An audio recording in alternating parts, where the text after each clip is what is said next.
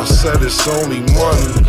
Oh, he ain't got it. He ain't We got done it. heard his tongue. Welcome back, everyone. Today we have a very special guest. He was born in the Bronx but raised in Queens. He went from writing sport articles for print to hosting a radio show to now being the face of ESPN.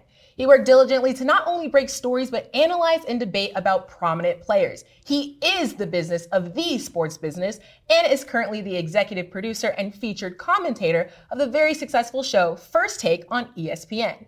He also hosts the Stephen A. Smith Show, where he talks about various topics. He is known for his bold and authentic takes and his trusted voice in the world of media. Welcoming the one and only Stephen A. Smith. Hey, hey, hey. What's going on, man? How y'all doing? That's what's What's happening, up, man. You what's up? made It's it, good yeah, man. Happy I told you New I'd be here for you, bro. Oh, man, I thank told you you so be much. here. Oh, you made it, man. We appreciate it. no doubt. Look, we're not gonna waste no time. We're gonna get right into it. Sure. Cool. So we seen I seen you on the podcast. I'm not sure if it was Matt Barnes Mm-hmm. and Stack 5 and you were saying how you got back on first take. Right. With um Skip and everybody. Yeah. Or Skip on how y'all started on first take. Yeah. It was a quick answer. Skip was upset and did about an hour on his podcast, a rant. I wouldn't say a rant, whatever his point of view was. Mm-hmm. Yeah. And he seemed to be upset about it. So you never responded. You're always on record saying you're never going to disrespect Skip, which Right. is cool. But I like to know what were the blurred lines between your story and his story. Well, what happened is he thought that I was saying, and, and he apologized to me for it in fairness to him. He thought that I was saying their show, his show before I arrived was failing, and he desperately needed me, so he begged me to come on. That is not what I said. What I said was he came to me and said, I have taken this as far as I can take it. Right. I'm doing fine, but to take this to another level, I need somebody sitting across from me that I can trust. And you're the only one that I can trust that's going to bring it every day, that's got the focus and tenacity and everything else that I have, that I can trust will help me take that to the next level. And so when I reminded him that that was what I said, he fessed up and acknowledged that there were people in his ear that was interpreting it differently and got and it got to him and it hurt him a lot and so he overreacted and I said cool. And I think that you know ultimately at that particular moment in time, listen, First Take has been incredibly successful without him, but it was also successful with him. And the one thing that Skip at the time and I always had a desire to was to work together again. And when that couldn't happen, um, I think that was something that obviously disappointed him. And it disappointed me too, because I wanted him back with me at ESPN at the time. He wanted to be back with me, but it was something that we couldn't make materialize because a lot of people don't realize that when you're in this business, there's so much that goes into it. Like, for example, you got a contract. Well, you got a negotiating window where you can talk to somebody else and you got to operate in good faith, which means you can't negotiate with anybody else at the same time. You can't have Tampering. competition. Right? Then not only that, let's say, for example, you can't reach an agreement and you decide that you want to depart. Well, sometimes when you want to depart, you got to sit out for a certain period of time, which could ultimately compromise your success. If you recall, when Skip Bayless left First Take at E ESPN, he departed in June of 2016. Mm-hmm. You never saw his face again until that September because his contract with ESPN didn't expire until then, and he wasn't allowed to be to be to work for anybody else until that period of time. And a lot of times in this industry, when you disappear out of sight, out of mind, and people are very, very hesitant to let that happen, which means that's why it doesn't happen too often. And that's what was going on. And so taking all of that into consideration, that was just something that he didn't want to do and he couldn't afford to do in his mind. I understood that. Gotcha. Because I, when I seen it, I was like, this is kind of going far. You, you gave like a three minute answer, and he went like to the whole Well, I was hour. pissed. Yeah, I, because I flew out to LA. face to face. I, on well, you, I, went, I went right there. I went to LA. you know, look. Now that was the only you reason go I to was his in, house or the office? Yes, his house. His I was in. I was in. I was in. I was going to LA on business anyway, but I moved my flight up. you know, and I went out there because I'm like, well, wait a minute. You know, you my man. I've never disrespected you. I've Yeah. never, I've never, I've never done anything like that. Right. For you to go, and that was my first question to him. I said, I literally want to know what would make you take a 60 second right. remark That's and what- make that's it into a 45 minute. You know, it's an hour and two minutes. Yeah, yeah. I Maybe was you like, right. was I Like, saying, like, I only is he listen. He went from the time like It was also, I- ridiculous. Stephen A. I'm like, yo, It was- what? it- I- he was really it- upset. it and I was thought it was a little bit of jealousy, my personal Right. opinion, Cam's Yeah. personal opinion, because where you took first take, to where it was before. I don't, you know, I'm not into the Sure. ratings and everything, but it's not hard to see. Right. Yeah. Well, we've been number one for 11 and a half years. Um, we started out number one with me and Skip for four. We've been number one the last seven and a half since he's been gone. So it is what it is. Uh, but that doesn't take away anything from the fact that I would not have been on first take if it were not for Absolutely. him. Yeah. And and that's why it doesn't matter what's going on or whatever. Me confronting you man to man is Yeah. entirely different than what I'm going to say in front of the cameras. I will defend myself in front of anybody. Yeah. But in terms of me going on the attack, no, I'm very personal with shit like that. I will roll right up on you. Same thing And be like you said with Allen Iverson. You have to go to Atlanta to talk to Allen Iverson. That was that was wild too. That was wild because I mean, me, listen, I'm a reporter and I got a job to do. And and listen, I'm and listen. We all from the streets. You know what I'm saying? A lot of times the people think it's about it's about getting your who, whose ass can you whip. No, it's not. It's about what you taking, what you willing to take an ass whipping for. Where do you stand on I your like that principles? one. Right. You I see what I'm like saying? that one. And so it's not it's not a matter of whether you can beat somebody, whether you fight somebody or whatever. It's about the fact you ain't backing down when you know you're right. And in the case of Allen Iverson, that was many years ago, knowing the love that I have Yeah, for this man. That's that my little brother. He was hurt over what I wrote. Mm-hmm. And he wasn't realizing I really didn't say anything. Yeah. I was really saying you got to stop partying and you got to focus on what you got to do. That's all I really said. I gave no details, but other cats got in his ear. We hadn't spoken because he departed from the Sixers. He was gone for eight months. And then I'm in Atlanta one day and they were like, yo, man, you, you know, I was on my way to Atlanta rather. They were like, yo, man, you, you know, you got to stay out of that city. AI there, and you know, he, That's how they talk to me, like, Stephen. you stay out of there. and, he, and he looking for you, and, and and if him and, and the crew find you, and I like what? Yeah. So That I spent- like I moved up, talk to I me. moved up that flight. Yeah. I moved up that flight, and I rolled to Atlanta looking for him, and and I and we found each other, and I I, I will tell you that was a total change because when I saw him and I spoke to him. I never felt so bad in my career. Yeah. What happened is he looked me dead in the face. He said, I don't give a shit about the article, man. It's that it was your name. It was you. He said, that's what hurt me. It's, he I don't care what anybody says. Somebody True else or false or whatever. said that he said it, it was cause it was you. And I said, I feel you.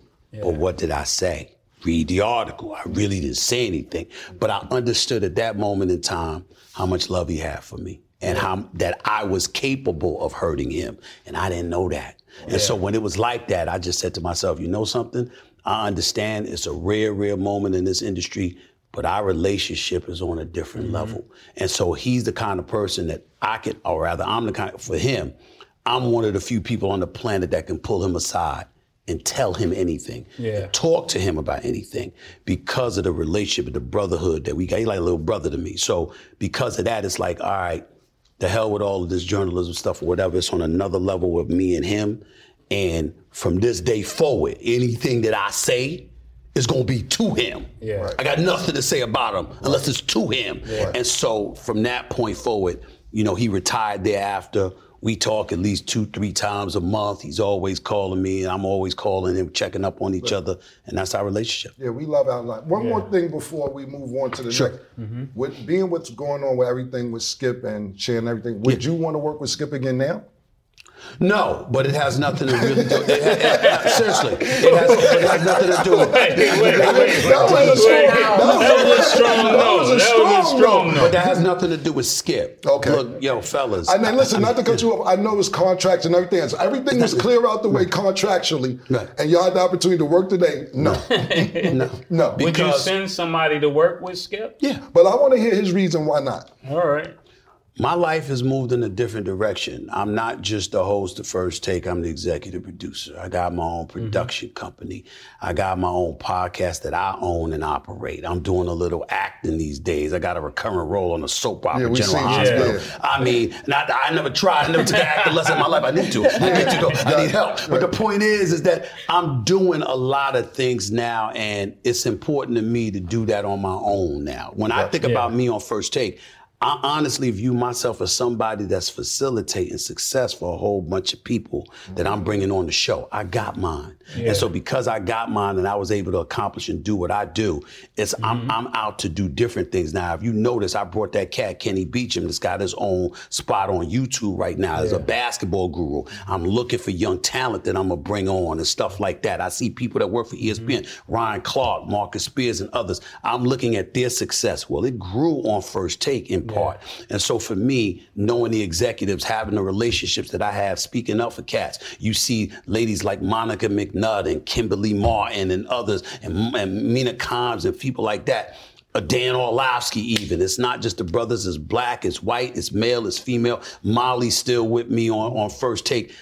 I'm looking at myself as a person that's going to do everything that I can to set up opportunities, not just for people who are there with me, but folks want to come up. You, one day, you gonna be there. You know, if, if I can have anything to say about it, I'm just looking for opportunities. I'm looking at y'all, I'm looking at everybody. Cam knows, you know, you roll up on me, yo, man, I need I need your advice. I need your here it is, no problem. definitely call for it's, advice. It's all about that because if I'm not doing that, then what purpose do I serve? I've been very blessed and fortunate enough to achieve a level of success that most people in my industry haven't achieved. I'm not going to do that and be at the top all by myself. I want to bring as many people with me as I possibly can, as many of us as I possibly can. I ain't apologize for that shit to nobody. I certainly want to facilitate success for a lot of people, but especially my brothers and sisters. That's just the way that I roll. And so for me to be able to help cats along the way, I'm good with that because I mm-hmm. got other visions. I've got other dreams and aspirations that I'm after. Cool. That's why I wouldn't work with Skip. Got you. Before we go into any athletes, I want to talk about a few of your contemporaries. Sure. So it's no secret that after a couple years, you didn't want Max Kellerman on the show. Right. Correct. A lot of people would be like, Stephen A. got Max kicked off the show. Why did he get Max kicked off the show? I didn't look at it like that. I looked at it when Max left first take.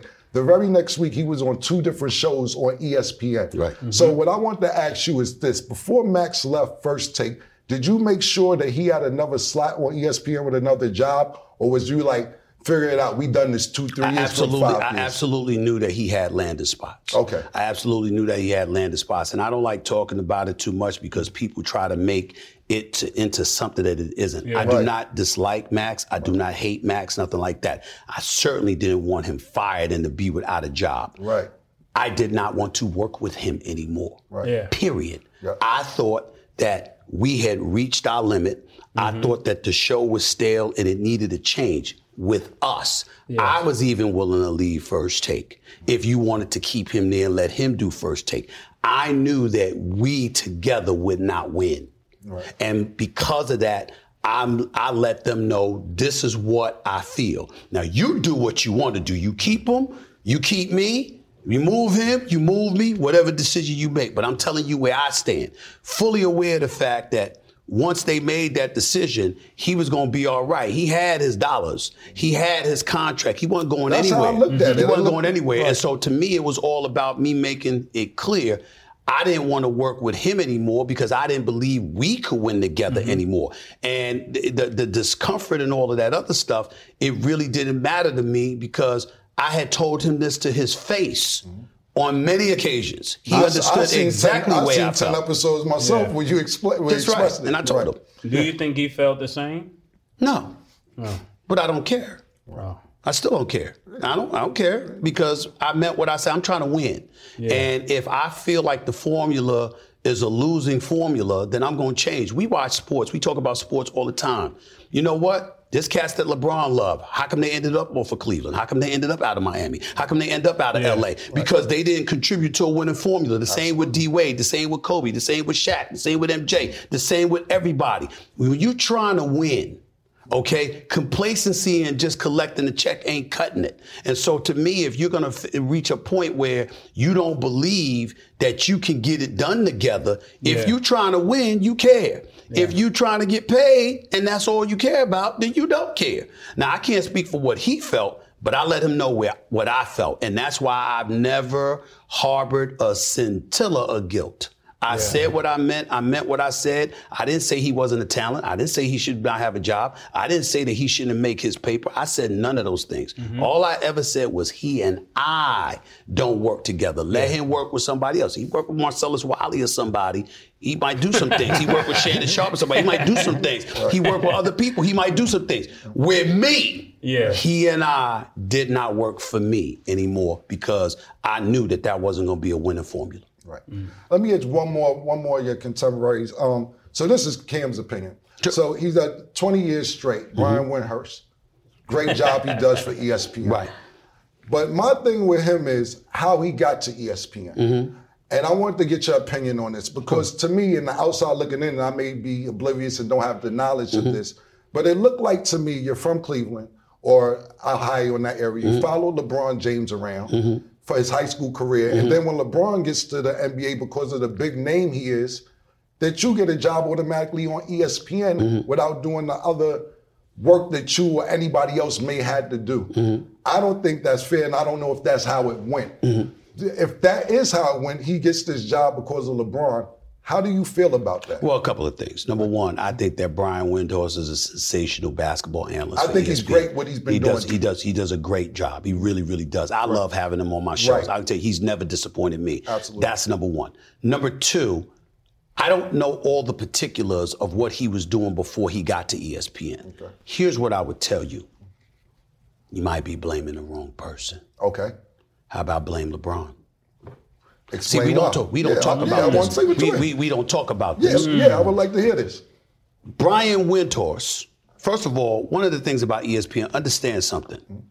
We don't keep scrubs. You might get through the door for a 2nd mm-hmm. Yeah. You ain't lasting unless you can get it done. Right. And there's a whole bunch of cats at ESPN that can get it done, and Brian Windhorst is one of them. You listen to this brother, it, it, it speaks for Yeah, itself. and not to cut you, that was that was what I was saying. He does a great job. Right. It- my I know you question said was, it. How did he get in the door? But my point Got is you. this: Mm-hmm. if you get in the door because we decide, if you get in the door because you decide to turn LeBron into a beat, meaning instead of covering the team, cover him. Right. You're gonna pick the person most identifiable with him. Gotcha. That's fine. No problem at all. Again, I don't know if that's the case, but let's just take your hypothetical because it could be right. I don't know. Yeah, I don't know. I just know he does a great job for us. But what I would say to you is this we live in a day and age, particularly when it comes to black folks in this industry. Say what you want about MJ, but who was his man? It was Ahmad Rashad. Right. Ahmad Rashad Yeah, was a former NFL player. Right. But he was at NBC, and everybody knew you want to talk to MJ. Ahmad Rashad was his guy. Right. You know, you look at at Shaq, you look at Kobe. So they, you know, they spoke to me. Right. You know, they spoke to other people. They spoke to me. Those were my boys. right. AI, needless to say, et cetera, et cetera. Right. LeBron James, Brian Windhorst, and Rachel Nichols. Yeah. That's your call. Right. You got every right to do what you do. But I'm just saying to you, and I've said this before. I said, listen, there's no shade, there's no knock on anybody. Everybody can do what they want to do. But I'm in Miami. What did he say? Cameron was like, yo, dog, you be free. Yeah, I'm here. Yeah. Consider it done. You see what I'm saying? Mm-hmm. Yeah. You got people that you look out for, and you want to big up the industry. And one of the things that I said uh, you know, to LeBron, a lot of people sit up there and say to me, yo, man, y'all never sit down. You ain't sit down with LeBron in the longest time, really, since I called him out about his performance against the Dallas Mavericks in the NBA Finals. But I'm cool as hell with LeBron. He's cool people. He's a good, people, great role model. But we don't rap like that. We just cordial, respectful, and we we keep our separate ways. But my issue was, where's the brother or sister that's attached to you? Right. I've seen you say, But- but say I've seen you say that on that many on many occasions. I wasn't sure exactly. I can't remember what it was, but superstars, like you said, should have a liaison, so to speak, like yourself or like Muhammad Ali. Mm-hmm. I had told him, I said, and it doesn't need to be me. It does, I like this. I wasn't Yeah. speaking up for myself. Right. You know, you got cats like Chris Haynes that's working for the NBA, does great work on TNT. Yeah. You got Marcus Spears who's been covering the NBA for us, for, for the undefeated and all of that stuff, and, you know, and, and, and all of this other stuff for ESPN, along with a host of others. Chris Broussard was at ESPN before he went to To Fox. Fox. You know, he was he was work. He used to work in Akron, Ohio. Right. He used to work for the Akron Beacon Journal. He used to do work on the Cavaliers and stuff like that. So when you look at certain cats, and it's like, again, I would pick up the phone, call Dwyane Wade, what you need. Right. Floyd Money Mayweather, what you need. Yeah. You know what I'm saying? Or a whole bunch of athletes I'm calling. It's like, yo, yeah, you talk to everybody, but you understand the climate that we're living in, the trials and tribulations that we have to go through as minorities in this nation, et cetera, et cetera. And so when you look at white guys, who they talking to? Who's the brother or sister that's their liaison? Right. I haven't seen one. You understand? There's always one of them. Yeah, right. But when Right. it comes to us, that ain't always the case. And so for me, I wouldn't look at Windhorst. I wouldn't look at any of these cats. I would look directly at the athlete because I'm telling you something right now. Me being in a position that I'm in, guess what? I'm speaking to you. Guess who I'm gonna be speaking to a few days, a few, uh, a few hours, or a day or so later? It's gonna be the sports brothers here in Miami. Why? Because they were on in the graveyard shift. They were on at midnight. Mm-hmm. Ask them. They asked me to come on. I came on live at 2 a.m. Wow. 2 a.m. Why? Because they were young brothers trying to make it. And they asked me to do them that favor. And I stayed up and I did it just to help them. Isiah Thomas. Isiah Thomas, the great Isiah Thomas, two time NBA champion, national champion Indiana, Hall of Famer, one of the mm-hmm. greatest point guards ever, gave me my first NBA interview. I was a high school reporter. He stopped the media session and walked over to me and said, What you need, young fella? That was the first time I ever met Isiah Thomas in 1993. I remember stuff like that. Right. People sit up there and you got Jordan, you got Ahmad Rashad and all this other stuff, but he's MJ. He got the Jordan brand. Well, I got him on speed dial. Right. Because it's me. He don't do that for everybody. Right. Say, I'm not Ahmad Rashad. I'm not Michael Wilbon. Right. But Yeah. outside of those two, I'm me. And Michael Jordan got that kind of love for me. Kobe, God rest his soul, the mm-hmm. Black Mamba. How many times you see me doing interviews Right. with him? He ain't talking to the media. He go, they talk, but. Nah, that's Stephen A. Come here. You see what I'm saying? Right. It's stuff like that. And what I do is I pay it forward. The same thing that they did for me, I try to do for cats in this industry. That's what it's about. Now, either you got that in your soul or you don't. Right. Mm. That's what's up. So look, let's move on. Yeah. You have the same view as us up here with Scottie Pippen, with this nonsense going on with Michael Jordan. Yeah. It- it's crazy. Yeah. We're a little more raunchy than you are on our show. Yeah. Y'all can be. Yeah, we can. I work for the mouse. Yeah, yeah I work for the mouse. But we, but we, what we want to know is because we got our own opinion. Right. Do you think this place is coming purely from basketball, or that Michael Jordan is dating his baby's mother? Do you Michael think Jordan- no, no, So Michael Michael Jordan's son. Son, pardon Right. me, is dating his baby's mother An Or- ex-wife. Uh, yeah, wife. yeah. Do you think all this hate towards Michael Jordan is cause of that, or it's just purely basketball? But Scottie makes it like it's only basketball, and I think it's some things that's outside of basketball. I don't. I don't know the answer to my to that question. I addressed it on my podcast, Stephen A. Smith Show, and I just said, "Yo, is it that?" I did ask the question because I don't know. Right. What I do know is that you're a six-time champion. This man was your teammate and the star of the team that you were on all six championships. Yeah. You know, he was there when you had the migraine and couldn't show up. He wasn't there when you quit and refused to enter the game because Phil Jackson with didn't call the last play for you. yeah. He was there telling you don't sign that contract that you elected to sign and felt underpaid by. He was there for all that. And, you know, to me, to just go off on MJ like this now, it's like, wait a minute.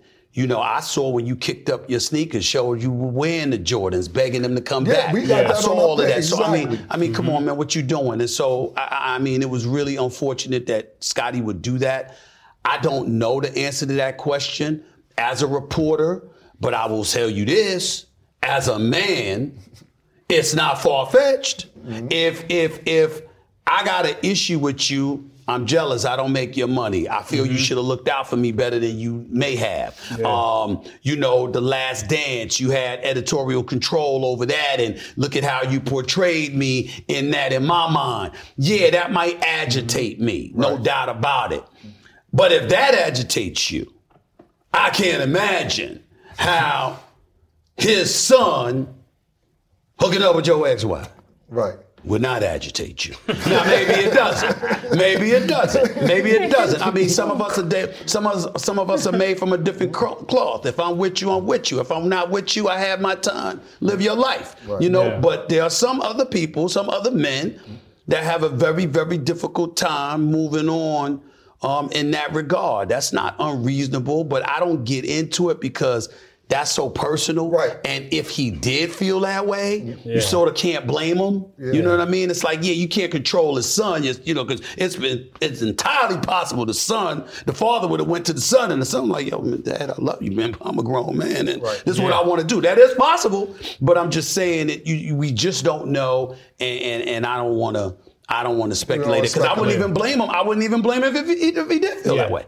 I really wouldn't. I'm, that shit, cause he. he could- you know what I'm yeah. saying? I can That- see Mike going that- to him, that- and I, I- can see his son just saying, That shit is because Scottie is mad because he team. That's my opinion. That Scottie's upset, and like you said, you can't be mad at Scottie. But yo, your hand, your acting, it see, shit sounds so crazy. Yeah. Yeah. Because it's Mike. a and- horrible player. It's, yeah, Really? horrible player is ridiculous, Really? man. It's You're really talking about the greatest player. player who's ever lived. You know, you came into the league averaging seven. Michael Jordan averaged 28 his rookie year. Yeah. Right. His rookie year. Yeah. 10 time scoring champion, nine time All NBA defensive player, six time champion, six NBA Finals MVPs. Mm-hmm. I mean, really? Really? Mm-hmm. Yeah. Really? That's what we're doing? I mean, it's ridiculous. Exactly. It's ridiculous. It's ridiculous. clear to me. Yeah. If you ask me, it's Yeah, I mean, to me it's too. definitely over women, and I understand that because I went through that a lot. I don't think it's the only thing though. It's Yeah. got to be some. of Some of it's got to be the envy part because listen, remember Michael Jordan owns the Or- Jordan brand and he's one of the few black billionaires in this Mm-hmm. world. Scottie Pippen was working for the Bulls to make a paycheck at one point in time. So let's understand they're oceans I didn't know that. They're oceans apart. He used to work when he first retired. He was working for the Bulls. Okay. He was working for the Bulls. what was he doing? I don't even know. Something community affairs or whatever. I don't know what the hell it was. But it wasn't as an assistant coach. It was, wild. yo, it wasn't as an assistant coach. Mm-hmm. It wasn't as a player personnel dude. It wasn't as an assistant to the VP or the GM. It wasn't none of that. Right. It wasn't none of that. Got you. Really, it wasn't. Cool. So, what I wanted to ask you now, I want to move on to Bob Myers. Sure. So he's leaving. He left Golden State. Mm-hmm. I seen you allude that um, the owner's son may be moving into the Kirk GM. and Kent. posi- Exactly.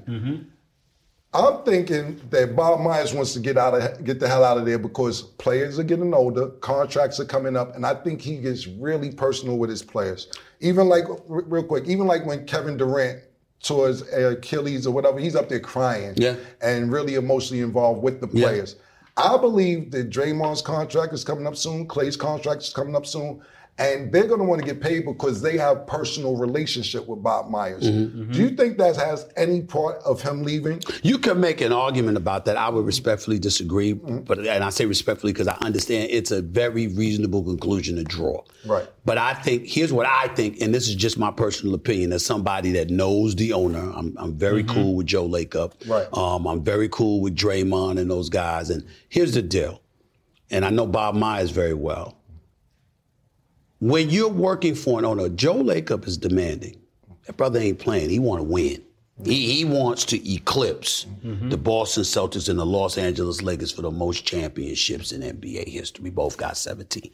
He not BSing. I mean, he is. He will take his money and pour it right back into the franchise because the franchise in itself, its value elevates, and as a result, you know, you make your money that way. But he's not playing. He don't care. He don't care about spending 300, 400 million in luxury tax. He don't care. I mean, he's that. He's that fixated on winning. Winning.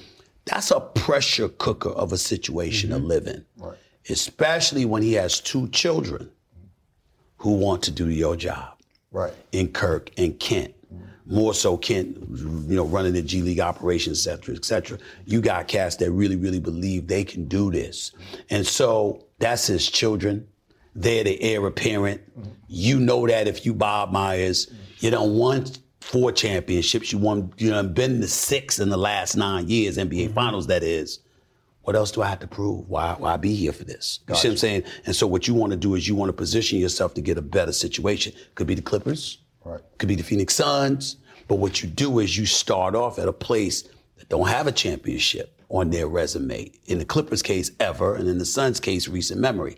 And so if you have that going on for yourself, then you're able to position yourself based on the credentials that you built at that pressure cooker to sit up there and say, I have a more peaceful scenario, a more tranquil scenario with not as much pressure. Gotcha. And I think that to me and my I haven't spoken to him about that as of yet, but to me I would surmise that that played a bigger role than what you what you expressed. Got you. Why don't you think they're giving Mark Jackson a job or offering him a job? In I think I, I- my personal opinion is that Mark Jackson expressed some things when he was the coach of the Golden State Warriors that turned some people off, and they haven't forgiven him. Right. Uh, you know, I understand the, the times that we're living in, the woke culture and all of that stuff. You got xenophobia, you got transphobia, you got homophobia, and all of that stuff going on. But back then, you know, mm-hmm. it was really just beginning. Right. And him being a religious brother that had endured some trials and tribulations and found God and was more religious than ever before, I, my personal opinion is that Mark Jackson spoke out about some things, turned a few folks off, Right. and they never let it go. And so I think that because there's no excuse for him not to have had a head coaching job by now, considering the job he did in Golden State that set things up for Steve Kerr, and B, the success that Steve Kerr and the Golden State Warriors have had. Tradition shows that if you have that kind of success, then what somebody would say is, look at the success Golden State is having. I know Mark Jackson was going, but he's the one that put all of this stuff in play. And so because he put all of this stuff in play, you know, Draymond Green with Klay, a couple of years after Steph arrived, you know, because all of this stuff was put in play, Mark Jackson's got something to do with it. Let him do it for us. That's what would usually happen. That did not happen in this particular situation. I believe that's the reason why. So, so why doesn't that transfer forward? You said you made notion of Bob Myers and how he's able to go to another team. Why hasn't Mark Jackson, you think, been able to go to? I'm another saying that, uh, to be if quite- put all that together. I'm saying I'm saying what I said.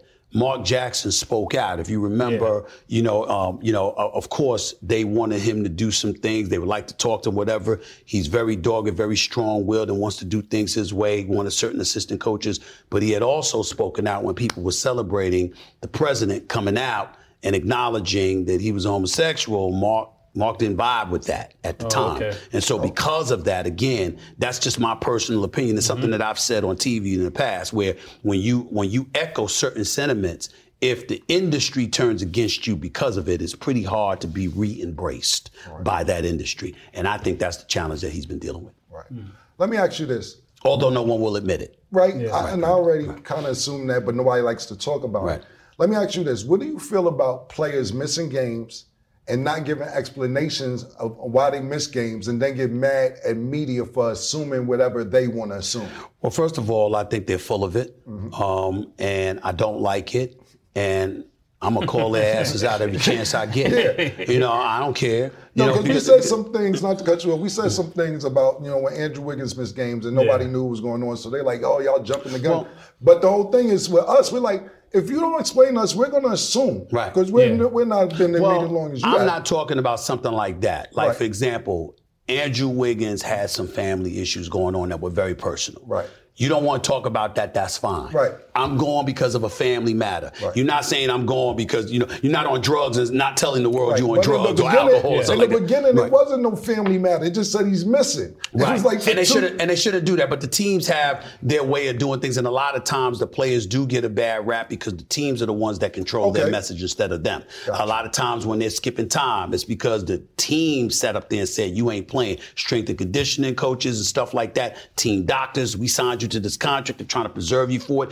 We make our most money come playoff time. We need you then. We don't need you out there now. There are teams that put their fingerprints on things and influence stuff to some degree. So that's accurate. I'm talking about the players that, you know, you going home in April every Yeah. year. Right. And you exercise and load management during the season. Or even if you go into the mm-hmm. playoffs and, you know, you missing 20, 25 games, but you on the bench in street clothes, you clearly healthy, you smiling, chilling, living your life. Fans came through the turnstiles to see you. They got no Yeah. heads up, no warning whatsoever that you mm-hmm. wouldn't be playing. And you don't seem to give a shit. Now Right. that's a problem. Right. That's something that has to change. You can't have that going on. You can show if you listen.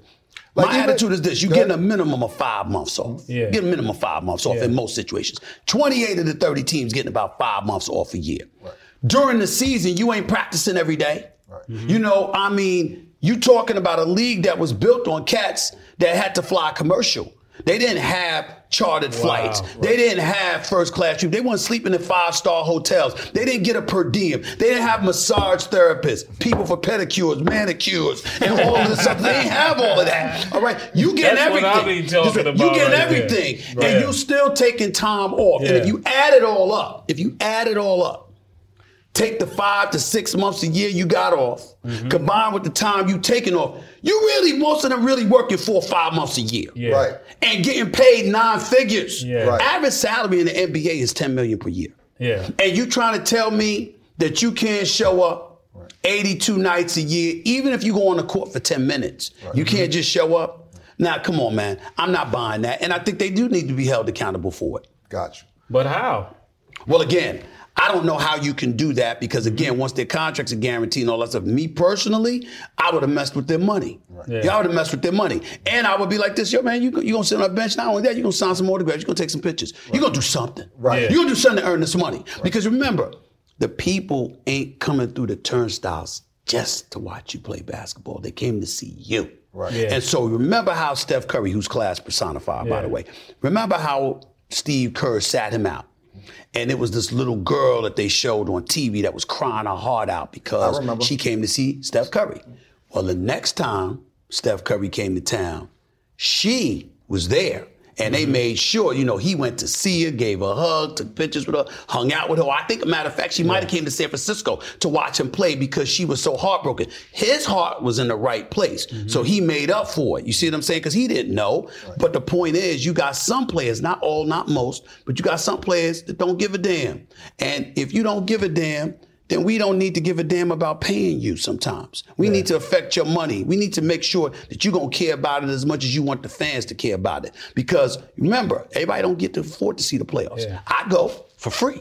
I don't pay. I got that kind of access to it. A lot of people do. Millions upon millions of people only get to see them that one time. And it's a mm-hmm. damn shame that they don't think about that in this day and age. But there are plenty of players who do not think about that, and that is the shame. Yeah. Cool. Now, if you didn't know, you're sitting next to this year's NAACP Journalism Award winner. Congratulations. Thank And Thank she had a couple much. questions she wanted to ask you. So before we go to break, try Yeah. to ask them Sure. a couple of your questions. Okay, so we're just gonna get straight into it. So Okay. we were at the point where, regardless of what you say, people want to listen to your voice. Okay. Mason Cam say they can't get canceled; they cancel themselves. Mm-hmm. Do you feel like it's the same for you? No, I don't feel like it's the same for me because I think that when you're associated with Walt Disney, you know, the one thing about me that I think that I praise myself for is that I maneuver through a minefield every day. Um, how do I be a real and true, as authentic as I can possibly be while still operating under the confines of corporate America? And Walt Disney is the very personification of corporate America. You got shareholders to consider, you know, not just the employees and the contemporaries that you work with. And when you've got shareholders, it's about the bottom line. And anything, the slightest little thing that affects their image can influence the stock market.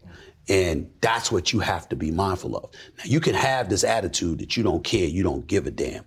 And that's true. That's true. But here's the flip side to be in the position that I'm in, understand outside of my talents as a journalist, writer, reporter, pundit, whatever, the biggest reason that I'm successful is that I've proven I can be trusted. You know I'm going to show up to work every day. You know I'm going to give it all I have, and you know I'm going to represent us in the best fashion imaginable. Why do I accept that responsibility? Because the treasures of the world, the Maces of the world, the Camerons of the world on the come up. And when you coming up and you're next in line potentially, if I act up, I mess it up for everybody. And so for me, I accept that accountability.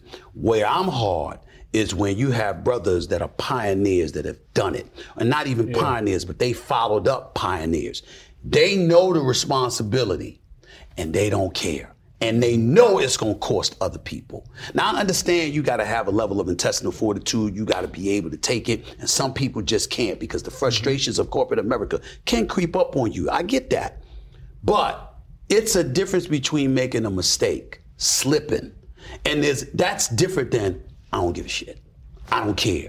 I'm about me. I'm about mine. I'm about being real and it's authentic. F all that. Y'all 40. I'm real. I'm raw. Really, you can be you can be real in a lot of ways. You can be real stupid. You can be real dumb. You can be real selfish. You can be real broke. You can be real unemployed. You can be a whole bunch of real things. And so to me, it's important that I make sure I'm still that brother from the Bronx, raised in Hollis, Queens, from the streets of New York.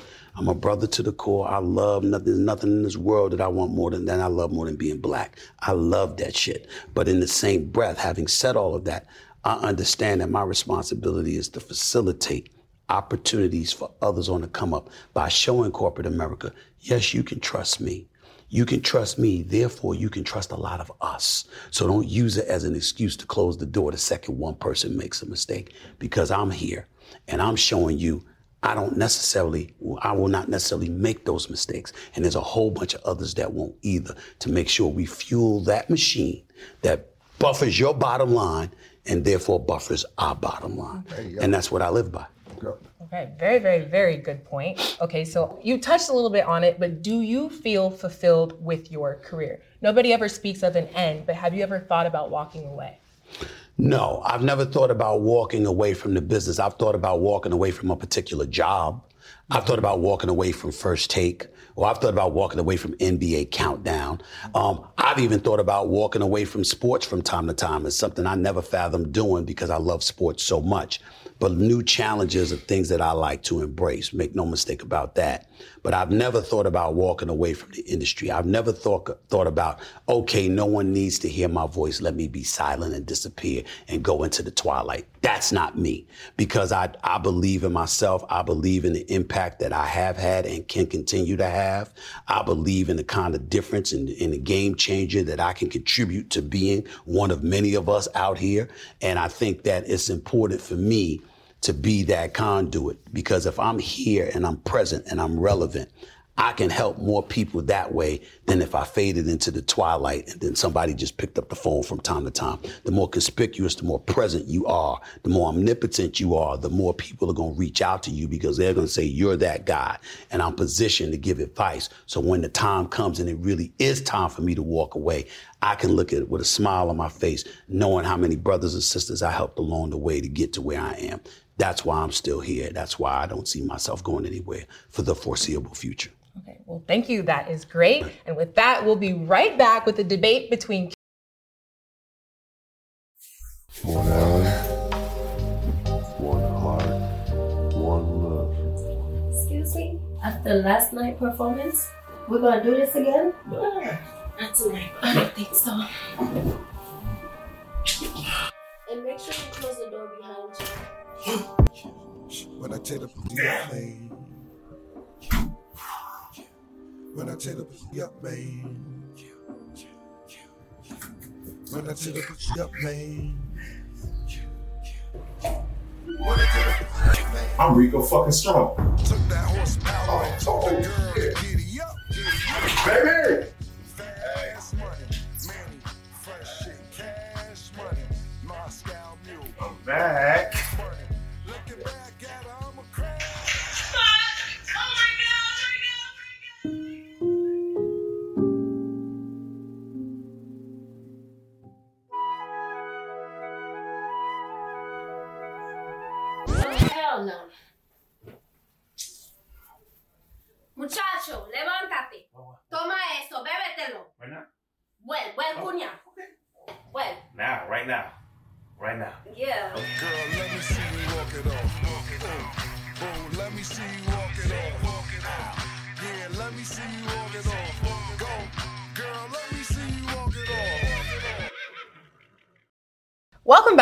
Okay, I told y'all we were going to get into some sports debates, so let's get to it. Are y'all ready? I'm ready. Okay, who would you rather have on your team, Steph Curry or Allen Iverson? Steph Curry. Hmm. Allen Iverson's a warrior, love him to death. But Steph Curry's a four time champion. He's the greatest shooter God ever created.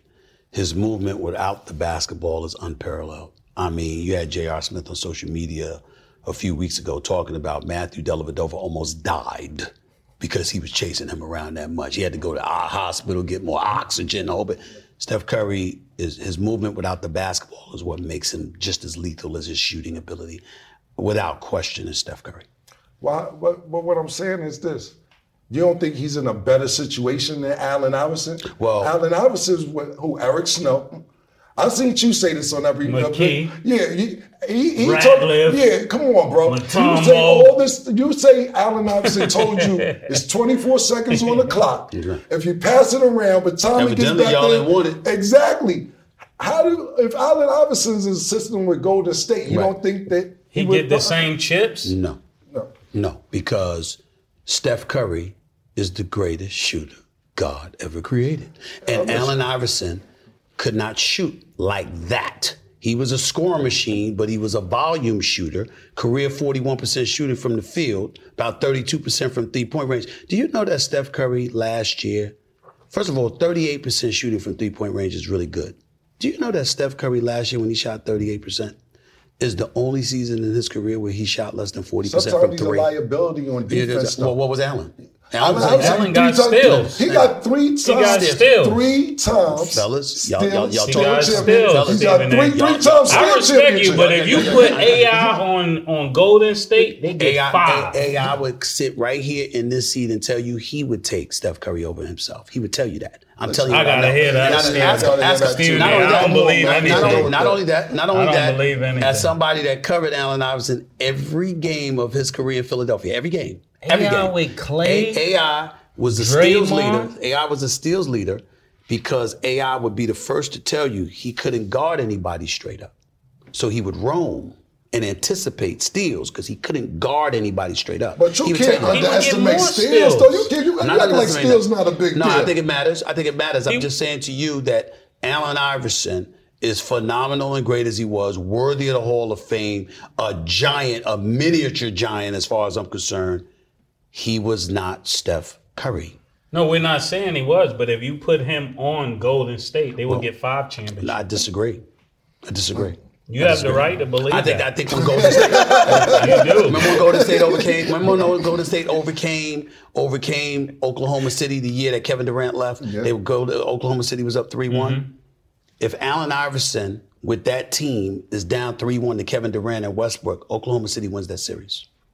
You using one series, man. I'm not using one series. I can give you more. Listen, I mean, I can give you more. listen, man. Stephen Allen A. Stephen A. Allen- I come don't on, know man. about this. Allen I Iverson really don't know about this. Allen I was Iverson had letting no Cam help. talk. I don't know about Go this. ahead, man. Listen, You do listen. know, if you. you put AI at the top of that perimeter, I don't blame with y'all. Klay and the rest of the team that he Right, had, it would right. be impossible to stop him. I'm telling you right now, Allen Iverson. I'm not saying he wouldn't have won He took rings. him to the chip I'm without saying, I'm, any I'm of not them. saying he would have won rings. I'm saying that he would. Well, first of all, he wouldn't have won a ring. I want to hear from No, you. No, he would have won a ring. How Let me- many? He would have won. This a How many? Not five. This is a better How question. many? No, murder. This is a better question. You take Steph Curry and put him on that team that Allen Iverson took to the championship. Does Steph Curry take that team to the championship? yes. Oh, oh, oh my oh, goodness. Yo, yo, Yo, come on, see, see, it's something in that cup. Check that cup. It's something in that on, cup. man. Can I tell you why? Yeah, No. Yeah, yeah. Covering the team, I saw what Larry Brown and Billy King did. And they looked at Allen Iverson's scoring ability and they meticulously picked each spot for people who would do their jobs and do everything else so he could feel free to score. They did everything else. I'm not, I don't look at it as, yes, Allen Iverson did lead the Philadelphia 76ers. He was a scoring machine. He was a league MVP. He was absolutely sensational. I never missed a game. But I will tell you that when you look at Theo Ratliff, and then he gets hurt, and they go and they acquired Dikembe Mutombo. When you mm-hmm. look at Tyrone Hill, George Lynch, Aaron McKie, Eric Snow, all of these guys, their jobs was to do specifically what they were brought there to do. And I'm saying to you, they would have freed Steph Curry up to simply shoot. That's what I'm trying to tell you. On the East Coast? yeah, I'm saying, yeah, yeah, yeah. On the East Coast, they would have been banging. Wait a minute. Pause, wait, a banging. minute. That- he wouldn't have been able okay, to get that. Okay, so you're saying he would have been hurt. Yeah, he was. Okay, then that's a different argument. No, no, I'm talking now. We're not taking that into account. I'm talking if you're healthy and you're on the court, his game, Allen Iverson's game, because of the way the team was constructed, Mm-hmm. I believe that Steph Curry would have been Steph Curry, which means he would have shot better than 40% from three. He would have shot better than 47% from the I field. agree with he that, made Steph. I, I don't think Larry Brown would have let that many threes Yeah. go up. Larry Brown That's was fair. very He would have never Time, time, shot from the time. logo like that I with would, I would Larry say, I would say this to you. Steve Kerr was that type. Remember one of those highlights when Steph Curry dribbling And he was like, and he's like, no, and then yeah, all because Steph Curry is was one, Steph Curry is one of those rare breeds that you look at him, you're like, no, no, Oh. and you Boy, got to concede because his shooting is that great. He would have had Larry Well- Brain blood pressure too high to play. for. I'm gonna let y'all agree to disagree, but now I'm gonna give a list of basketball duos. I want you to tell me who you believe is the best and who you believe is the worst. Jayson Tatum and Jaylen Brown, Steph Curry and Klay Thompson, Jamal Murray and Nikola Jokic, and LeBron and AD. Who's the best? Who's the worst?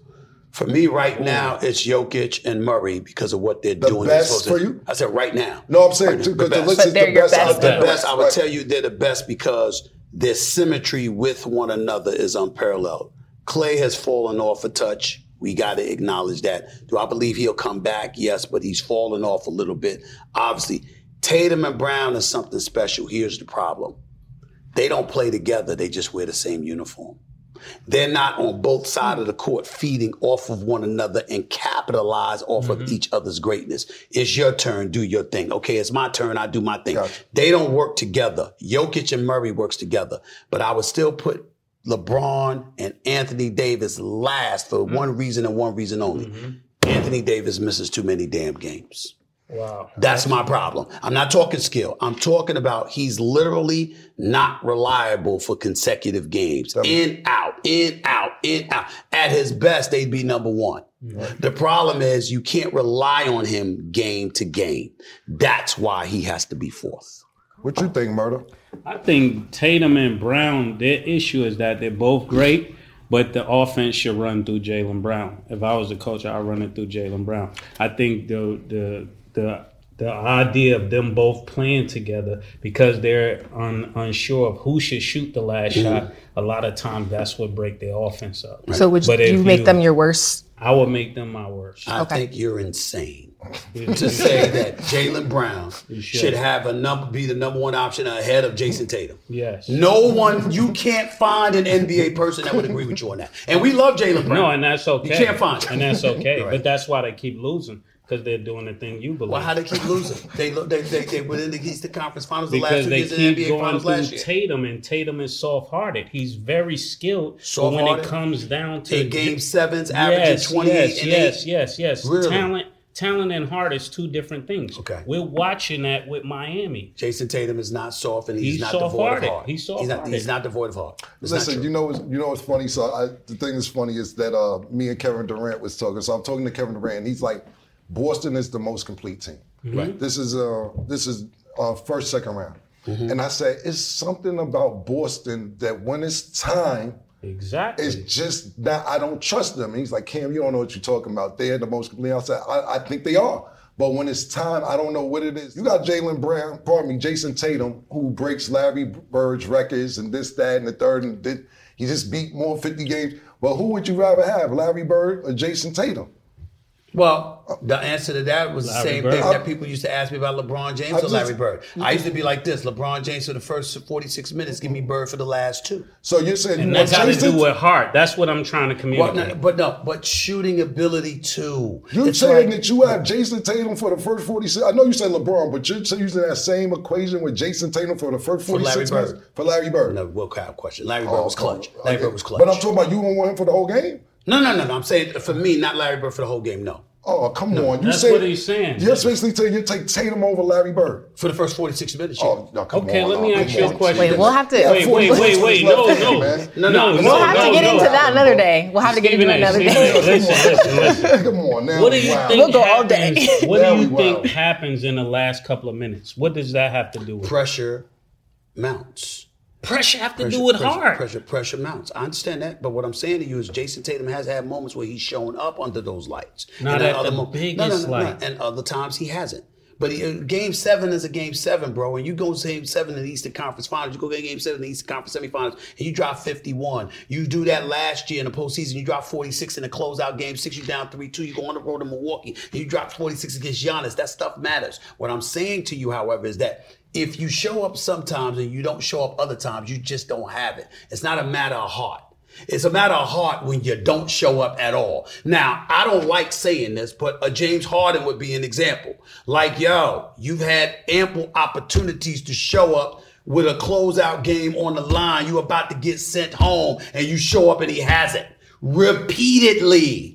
That's not Jayson Tatum. In, out, in, out, in, out. So it's not a matter of heart because you show up sometimes and other times you haven't. Oh, it's you just haven't- inconsistent. It's just I'm going with Larry Bird. I don't care what about it. Just Larry Bird get them championships. Larry Bird to say, "Look, I'm better than you. I'm gonna, I'm gonna play you." Larry Bird was with my left Larry hand. Bird was, with Larry Bird was sensational. tonight. Larry Bird was sensational, but I do think that at times he was a defensive liability. And so what I'm saying to you is that I know what he can do, but physically Mm-hmm. he would elevate himself in pressure moments. He couldn't sustain it physically over the course of 48 minutes. So you're basically saying the best. I know the best ability is availability, Mm-hmm. but we're just using an at prime time healthy Larry Bird. then I would pick Larry Bird over Okay, Jayson that- Tatum. that- there- there we go. That's all I'm saying. I don't have a problem go. with that. But I'm go. looking at it over the course course of the game and what you physically can and can't mm-hmm. do. Mm-hmm. And then in certain situations, you're looking at hard.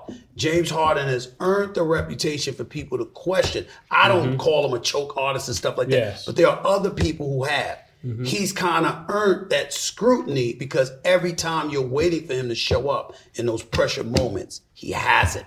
Yeah. Gotcha. And that's the problem. And then before we wrap, what's your best and worst duo?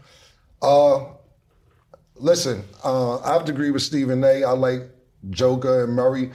I was really with Klay and Steph until this year. My argument with a lot of people was that Klay Thompson been to the last his last six years playing. He's been in the championship, win or lose. The two years that Golden State didn't go to the championship, he didn't play. So my argument with everybody is like I don't care because when when Klay Thompson plays, he's in the championship. This year, yeah, like Stephen, like Stephen A. said, he just uh he doesn't look the same. So I'm gonna give him another year, and then I'm gonna be like, what's going on? But I have to agree with the best is the Joker and Murray right now. Okay. Again, Stephen A., thank you Thank so you, much We for being you, here. Man. Thank yes. you for coming by, Appreciate man. it, We man. My appreciate pleasure, you. man. Happy Yes. to do it. Thank you. And make sure to hashtag it is what it is and let us, your know, let us know your thoughts on the Stephen A. interview. We'll be right back.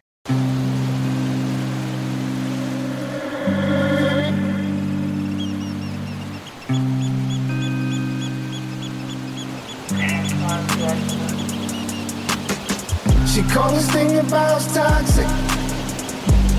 Four years and counting. Got you feeling like an option. Maybe I'm my own problem, babe. She tired of hearing I don't know. What's stubborn in me won't fall. Oh, oh. Dealing with this thing called trust. But she really thinking about it. Wanna be free. Why am I here this woman wanna be free? Hell, I don't wanna see her walk away. I, I wish somebody told me the rules. Disagreements let her win, and it's cool. Even when I'm right, Welcome back. Kim Kardashian wore a shirt taunting her sister Kendall Jenner's starting five picks with a t-shirt of her ex-boyfriends. She's wearing a shirt titled Kendall starting five with her exes Jordan Clarkson, Kuz, Ben Griffin, Ben Simmons, and Devin Booker. What are your thoughts? That's a crazy starting five. I think the bitch got a lot of fucking audacity. bitch, you started off fucking Ray J. Why do people ignore that? Now you gonna torture sister like she got mad, nigga. She got it from you, bitch. Yo, you fuck Reggie Bush. Which Her is a- t-shirt would be yeah, her crazy, t-shirt too. would be crazy. Her what t-shirt would be now, I'm just on fun and games with her sister because listen, your starting five consists of athletes and entertainers. First of all, we got the head coach Ray J. We got Reggie Bush. Then she married that basketball player wasn't shit. Then she found out he wasn't shit and curved that nigga. Then she started fucking with another athlete. Then she got with mm-hmm. Kanye and had kids. Got into an argument with Kanye. Rushed the fuck with Pete Davidson. Bitch, your lineup is wild too. You got a lot of nerve, man. At least Kendall. She's keep- global. Yeah, there you go. She's global. Yeah, she's very global. But don't act like your sister ain't see you do this shit first, bitch. Amen. well, thanks for tuning into today's episode. Stay tuned for the next. And as always, it is what it is.